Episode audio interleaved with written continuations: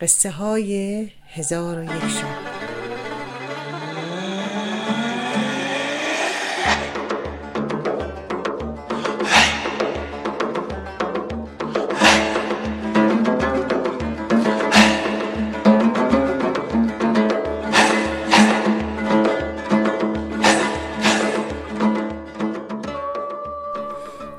در بیابان راه رفتند تا به ساحل دریای عمان رسیدند. در آنجا درخت تناور و سرسبزی دیدند که چشمه آب زلالی در پای آن می جوشید. دو برادر آزرد خاطر و خسته پای آن چشمه نشستند تا اندکی بیاسایند و آبی بیاشامند هنوز جرعی بر لب نبرده بودند که دیدند در دور دست قباری به هوا برخواسته و قرشی سهمگین زمین و زمان را به لرزه درآورده است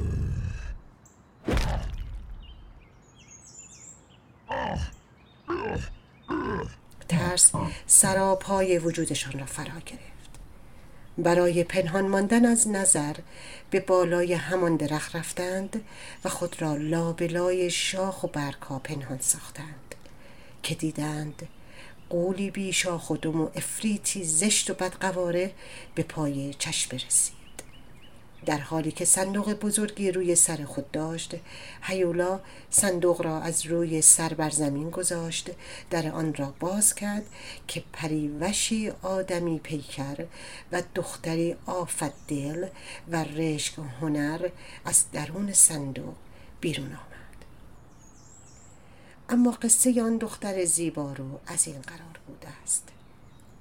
قول بیشاخ و از مدتهای قبل شیفته آن دختر زیبا شده و دل به مهر او سپرده بود و همیشه هم در پی یافتن فرصت برای روبودن او بود تا در شب عروسیش آنگاه که او برای آرایش به همراه چند تن از محرمان از خانه بیرون می آید افرید در طول راه خانه دختر و آرایشگاه یا مشاطه خانه در یک لحظه از قفلت همراهان استفاده کرده و وی را می و همراه خود می برد.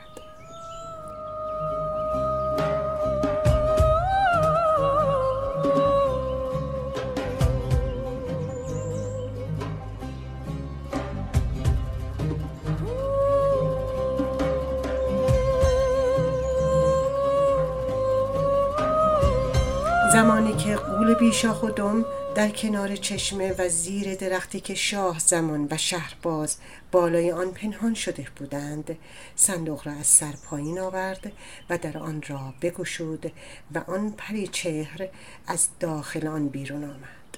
قول به آن زن زیبا گفت در طول راه صندوق تو را روی سر گرفته و آمدم. حال خسته و دلم می‌خواهد بخوابم. تو مثل همیشه بالای سرم بنشین و مراقب اطراف باش. هرگاه خطری پیش آمد آنگونه که میدانی مرا بیدار کن.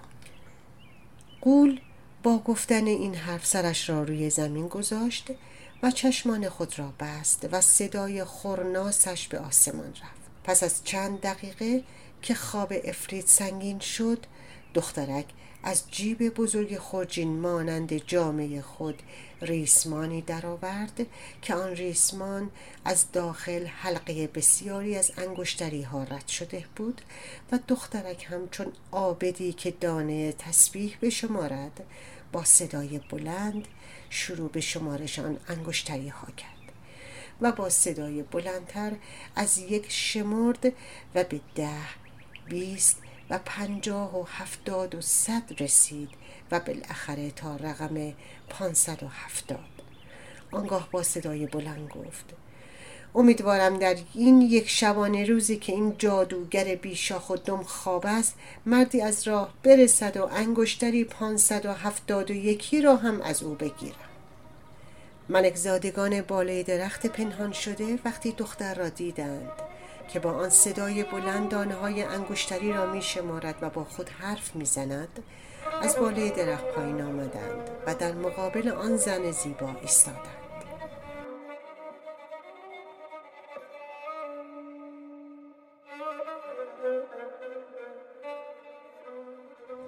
زن بدون آنکه از مشاهده آن دو برادر ترسی احساس کند با صدای بلند گفت چقدر خوب!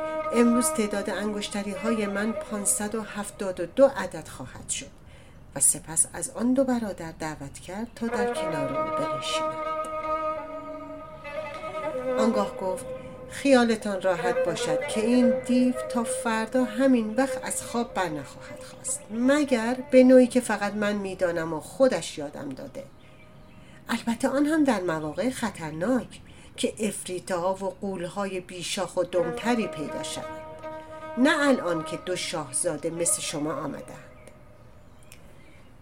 وقتی دو برادر نگاه نفرت انگیز زن زیباروی را به قول دیدند از زن پرسیدند حالا که می‌گویی این قول تا صبح فردا از خواب بیدار نمی شود پس چرا نمی گریزی؟ زن زیبا سرش را با تأسف تکان داد و گفت این قول واقعا افریت است. او مرا جادو کرده و تلسم مرا در کنار شیشه عمر خود در جایی پنهان کرده که نمی‌دانم کجاست. اولا هیچ ضربی بر تن او کارگر نیست. حتی اگر شمشیر هم بر فرق سرش وارد کنی صدمه نمی بیند مگر اینکه از خواب بیدار می شود و آن وقت است که دمار از روزگار کسی که به او ضربه زده در می آورد در ثانی چون مرا جادو کرده و تلس شده او هستم. اگر بیدار شود و مرا نبیند نفیر کشان و پرواز کنان حتی تا آن سوی دنیا هم به دنبال من میآید و مرا مییابد. و سخت به بند می‌کشد و بیرحمانه تر عذاب می‌دهد. من در روزهای اول اسارتم به دست این افرید به قصد فرار از چنگ او دست به چنین کاری زدم ولی متاسفانه سختتر گرفتار شدم. باید بدانید من تا آخر عمر محکوم به این سوختن و ساختنم. زن زیبارو که ریسمان پر از انگشتری ها را در دست داشت وقتی دو برادر را در مقابل خود دید و فهمید که آنها مشتاق به شنیدن داستان او و قصه افرید هستند گفت من دختر مغرور سرداری صفاک بودم. خواستگاران بیشماری داشتم که افرادی صاحب لیاقت بودند. اما من در بازی دادن آنها احساس لذت می کردم کاری بسیاری از عاشقان و دلدادگان من سرانجام به جنون و آوارگی و خودکشی رسید. از جمله پسری پاک نهاد که تنها فرزند یک زن شوهر از دست داده بود و چون اون پسر نیز کارش به خودکشی رسید مادر دلسوختهاش نفرینم کرد و گفت امیدوارم افریتی سر راه تو قرار گیرد. تو را برو باید که روزی صد بار بمیری و زنده شوی. از غذای روزگار قولی بیشاخ دم که همین افرید به خواب رفته است عاشق من شد. و من که از پیدا شدن این قول خیلی ترسیده بودم و نفرین و مادر بیچاره را در مورد خودم اجابت شده می‌دیدم به اولین خواستگاری که بعد از این قول از راه رسید جواب مساعد دادم که در شب عروسین در یک لحظه قفلت همراهانم این قول مرا دزدید و جادون کرد و به عقد خود درآورد و تلسم مرا در کنار شیشه عمر خودش در داخل قاری در دل کوهی قرار داده که من هرگز نتوانستم نشانی آنجا را بیابم. اما خودش گاهی پرواز کنان و نفیر کشان به آنجا می رود و برمیگردد. اکنون پنجمین سالی است که من اسیر دست این افریت سیه دلم. هرچند می‌دانم به خاطر اون دل شکستن ها و نابودی و مرگ اون همه پسران جوان که عاشق من بودن به چنین عقوبتی دچار شدم و تا آخر عمرم باید اسیر این افریت سیه کار و چنین اهریمن بدقلبی باشم. اما برای تلافی در صدت گرفتن انتقام از اونم. دو برادر با تعجب پرسیدند ممکن است بگویی چگونه داری از این قول بیشاخ دم که تو رو اسیر و گرفتار کرده انتقام می‌گیری؟ زن زیبا روی بدسیرت جواب داد این قول بیشاخ و دم خواب بسیار سنگینی دارد. وقتی به خواب می رود تا فردا همان وقت از خواب بیدار نمی شود مگر اینکه من شاخه خشکیده ای را در داخل گوش چپش نمایم. در آن صورت حراسان از خواب می پرد من برای گرفتن انتقام از این قول بیشاخ دوم وقتی که اون به خواب می رود که معمولا هر سه چهار روز یک بار است با مردان بیگانه که در ساعت خواب افرید سر راه هم قرار می گیرن معاشر و همنشین میشن. این مردان هر که می‌خواهم باشن در پایان معاشرت و نشست خود با آنها هم یک انگشتری از ایشان به یادگان می‌گیرم و همانطور که دیدید انگشترهای ستانده را به ریسمان می‌کنم. 570 عدد است که امیدوارم 571 و 572 دومیش از شما دو نفر که فکر می‌کنم برادر هم هستید بگیرم. دو برادر یعنی شاه زمان و شهرباز. از شنیدن حرفای آن زن به ظاهر زیبا اما افرید صفت آنچنان به خشم آمدن و از پیشنهادش به قدر شرمگین شدن که توقف در آنجا را جایز ندانستن و به راه خود ادامه دادند. قدری که جلو رفتند شهرباز به برادر بزرگتر خود شاه زمان گفت وقتی از ماجرای خیانت این افریته در حق شوهرش با خبر شدم دریافتم که غم و اندوه من و تو در برابر بدبختی و فلاکت آن قول بیشاخ و دم با تمام قدرت جادوگریش هیچ است.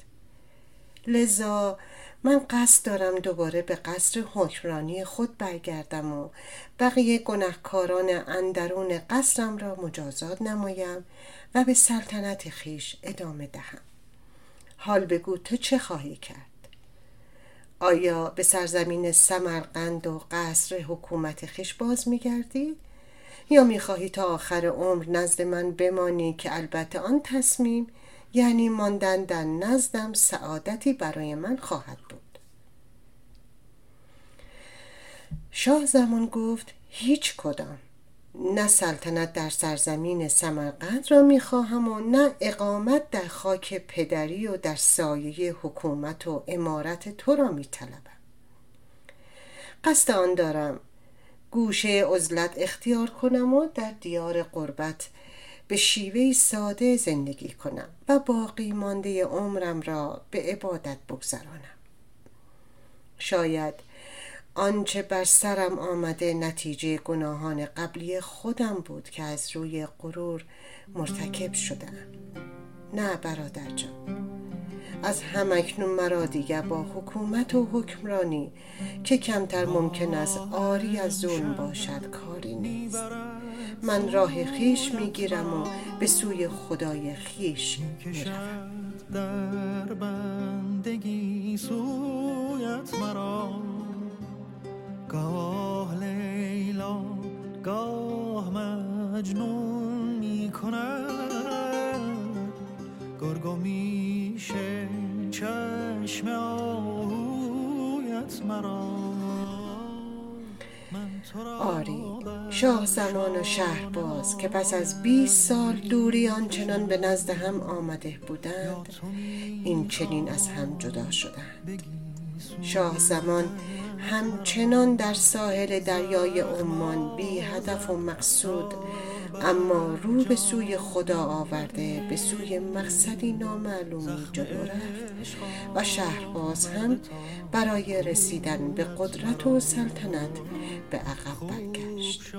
و چون مجددا از کنار همان درخت تناور و چشمه آب رد شد اود را در خواب دید که خورناسش بلند بود و آن زن زیبا روی سیهکار هم همچنان در حال شمردن دانه های انگشتری داخلی ریسمان که هنوز تعدادش همان پانصد و هفتاد عدد بود.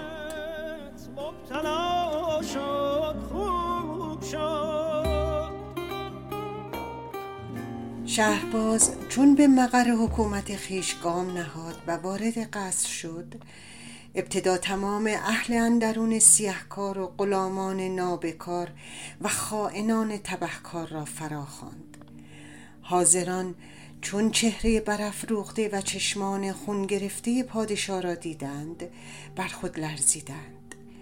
این ترس وقتی به اوج رسید که شهر باز جلادان را صدا کرد و داستان خیانت آنها را که یک روز برادر رنجورش و روز دوم هر دو دیده بودند به جمع خائنان تبهکار یادآور شد و فرمان سربریدن همه آنها را صادر کرد که تعدادشان از سی نفر هم بیشتر بود. محکومان به گریه و زاری التماس افتادند و شهرباز آبرو باخته قبل از آنکه جلادان دست به شمشیر ببرند گفت ای سیه دلان نابکار ای نمک به حرام های خیانتکار آنچه را که من دیدم و شما را در برابرش مستحق این مجازات می‌دانم فساد و تباهی دو روز شما بود. چه بسا که این سیهکاری ها صدها روز بوده؟ و بعد بی آنکه به خونگریستن زنانی که روزی گل سرسبد حرم سرا و مراد دل و مطلوب خاطرش بودند اعتنایی کند از سرسرای قصر خود خارج شد.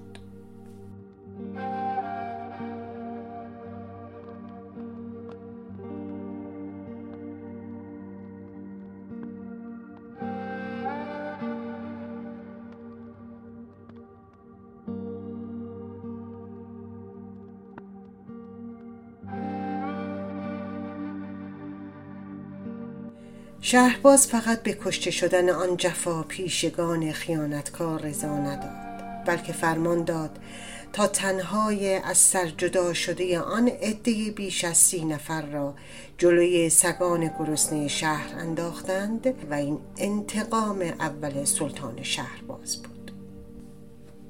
انتقام دوم شهرباز به مراتب از انتقام اولش وحشتناکتر بود. زیرا دستور داد که هر روز دختری از دختران زیباروی شهر را بیاورند و او را به عقد او درآورند و سهرگاهان شب عروسی که هنوز سپیده نزده و خورشید سر از کوه شرق در نیاورده بود دستور می‌داد تا جلاد گردن آن دختر را بزند و او را راهی دیار بنماید.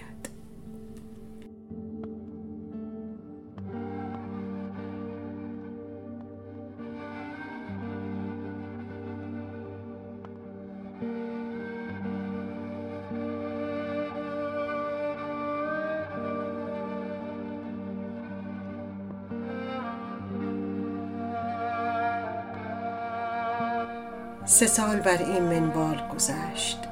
بیش از هزار دختر در سهرگاه شب زفاف سرشان از تن جدا شد. به ترتیبی که دیگر در شهر دختری نماند و خانه و خانواده ای نبود که داغدار این انتقام جنون آمیز سلطان شهرباز نباشد.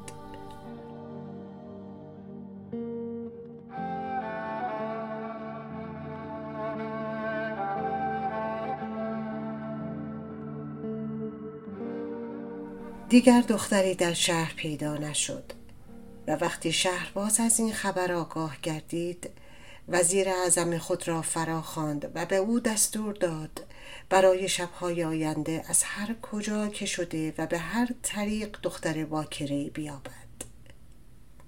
شهرباز گفت به من گزارش کردند دختری که امروز به عقد من در می آید آخرین دختر این شهر است. به تو فرمان می دهم که فردا یا دختری برای من می آوری و یا جلاد سر خودت را از تن جدا خواهد کرد. وزیر با چهره پردرد و غمناک به خانه آمد و بر سکوی در سرای خود نشست و سر در میان دو دست گرفت. دانه های اشکش به دامان میریخت که دخترش بر بالای سرش آمد.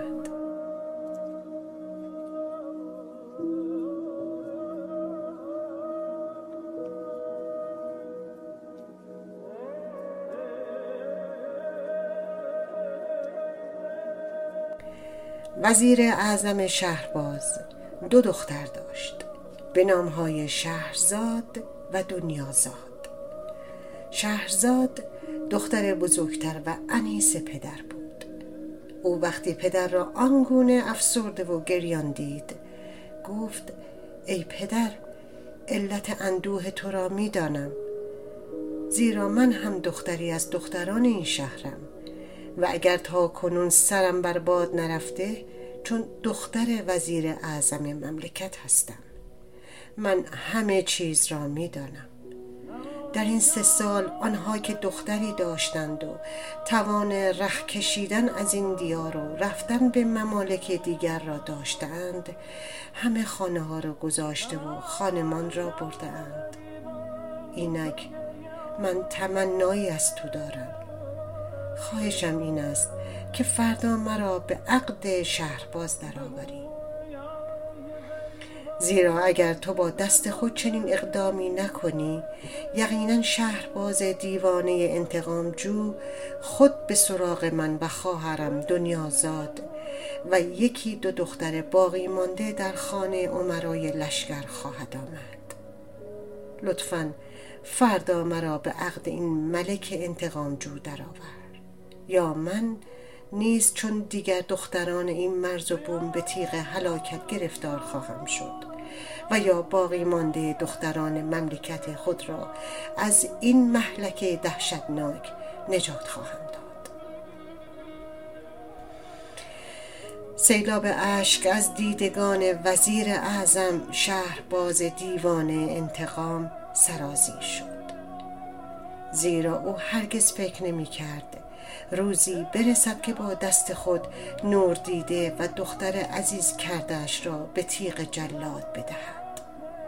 خواهش های وزیر اعظم و یا در واقع التماس های پدر نتیجه نبخشید زیرا که شهرزاد همچنان بر انجام خواسته خود اصرار می‌ورزید.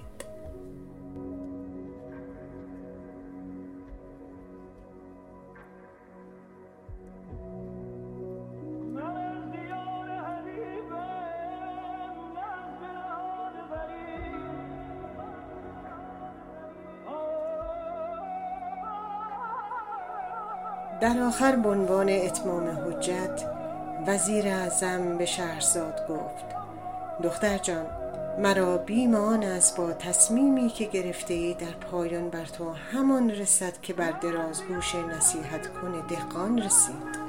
شهرزاد پاسخ داد پدر جان باید به شما بگویم که من هرگز از حرف زده خود بر نمی گردم اما خیلی دوست دارم. آن داستان را از زبان شما بشنوم. تا یک داستان نیز بر تعداد افسانه هایی که می‌دانم اضافه شود. وزیر اعظم سلطان شهرباز یا پدر دلسوز شهرزاد داستان خود را این گونه آغاز کرد.